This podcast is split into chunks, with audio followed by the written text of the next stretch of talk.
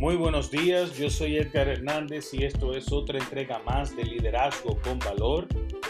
Y nuestro devocional de hoy tiene por título Debes estar dispuesto a levantarte.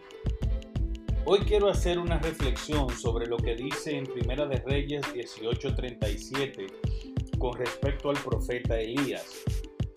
Dice en Reyes 18:37, respóndeme Jehová, respóndeme para que conozca este pueblo que tú, oh Jehová, eres el Dios y que tú vuelves a ti el corazón de ellos.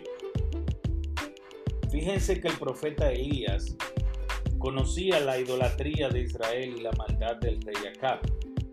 Sabía que el tiempo del juicio había llegado y sabía también que la sequía y el hambre iban a ser devastadoras para Israel lo sabía porque él mismo había anunciado el juicio de Dios como profeta.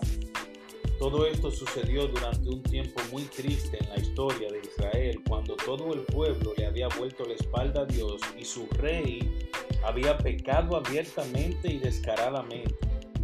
Elías, consumido con una indignación santa, oró para que no lloviera en Israel y por más de tres años no cayó una gota de lluvia.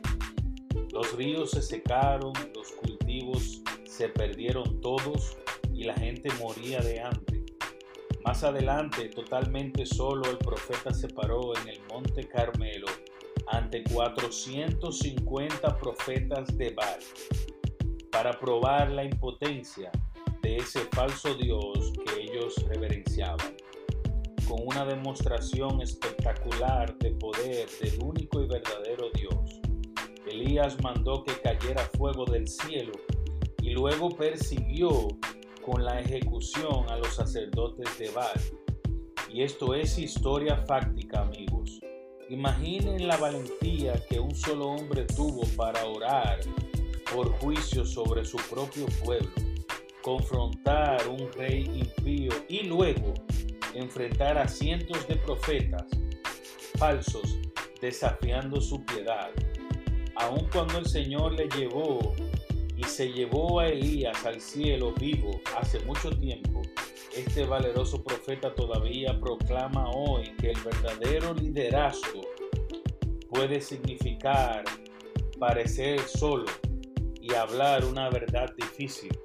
Y por eso muchas personas que ustedes ven que son grandes líderes, la mayor parte del tiempo vivirán solos porque ese valor es difícil estar con personas alrededor que quizás no le entiendan.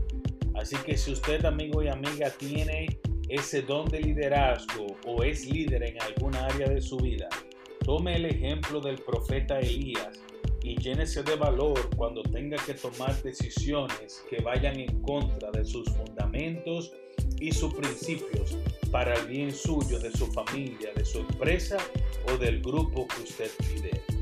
Que tengan un lindo día, que Dios les bendiga y nos vemos mañana en otra entrega más de liderazgo con valor.